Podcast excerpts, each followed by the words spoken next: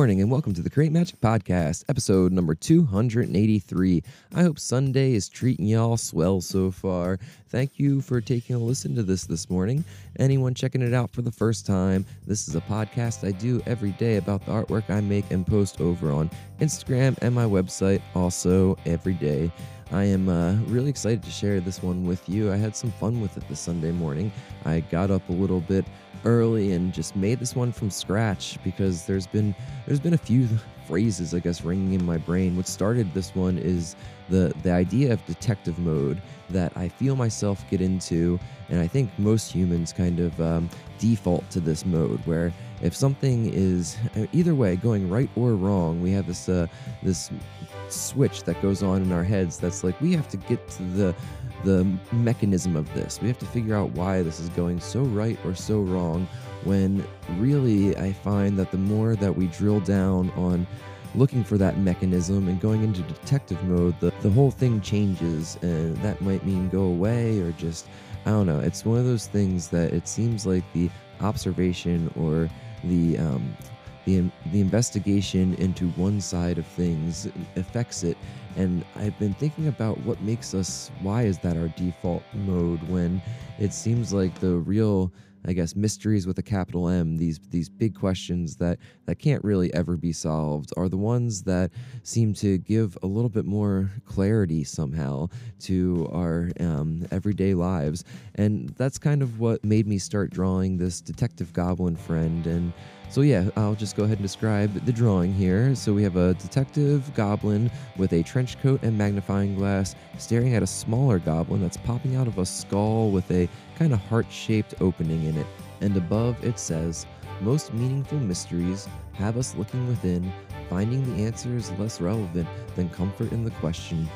And I guess that kind of sums up what I was saying is that the the big mysteries, those ones with the capital M, uh, they're not meant to be, you know, answered in any kind of logical or almost uh, uh, uh, this way that we're trained via fiction and just culture that there's supposed to be a comforting conclusion at the end and we're supposed to have everything wrapped up with a nice little bow and all that. But i think the real the real stuff is kind of the one that makes you just comfortable asking more questions and turning those questions inside because all of the greatest mysteries in life are these ongoing mythologies that shape our lives. All of them seem to end with a with turning the eye inward and kind of looking at why we're into what we're into.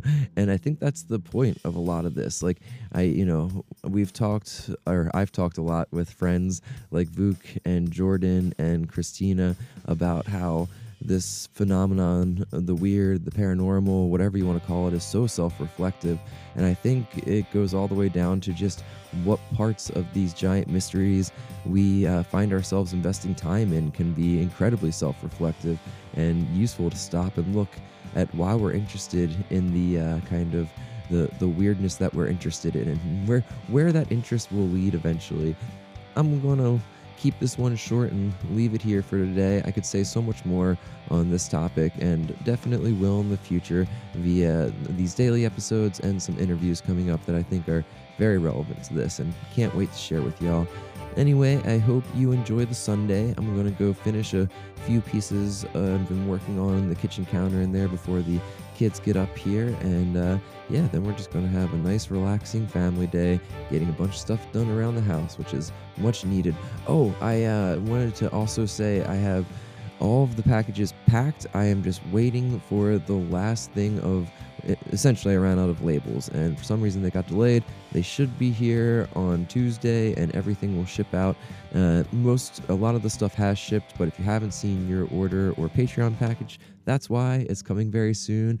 And I'm thinking about putting one more small round of the new personal folklore issue up actually saying this. Yeah, I'm going to put one more small round. It might just be like five copies, but I had a few requests for it. So if you were one of those people asking for it, check it out. It'll be up on the shop in the, yeah, by now. If you're hearing this, it's up there. Oh, yeah, and one other thing. I keep remembering things. yesterday, for some reason, I, or I guess it was, was it yesterday? No, it was two days ago. On Friday, I woke up and I just had this urge to record a song. And I haven't done that in a while as far as just set up the drums, set up the microphones, and track out something all the way. And I did it, and it was super fun. It's in my vein of, I think it's about 40 seconds long, very short, very to the point. This is what I love about making stuff. And I've had I've had these words bouncing around some different sketchbooks for a long time, and just kind of put together this short little tune and even uh, sang on it, which I don't do very often. So yeah, this is something I recorded in the garage on Friday. I did all the instruments and all the fun stuff, and eventually I'll probably have some friends fix it up and sing prettier and play better, etc. on it because that's usually what I do. But I figured why not share this raw little uh, thing I made on Friday out of nowhere that I don't really know what made me feel like I had to do it, but I did. So, anyway, I hope you enjoy it and I hope you enjoy the rest of the day. Take care. Bye.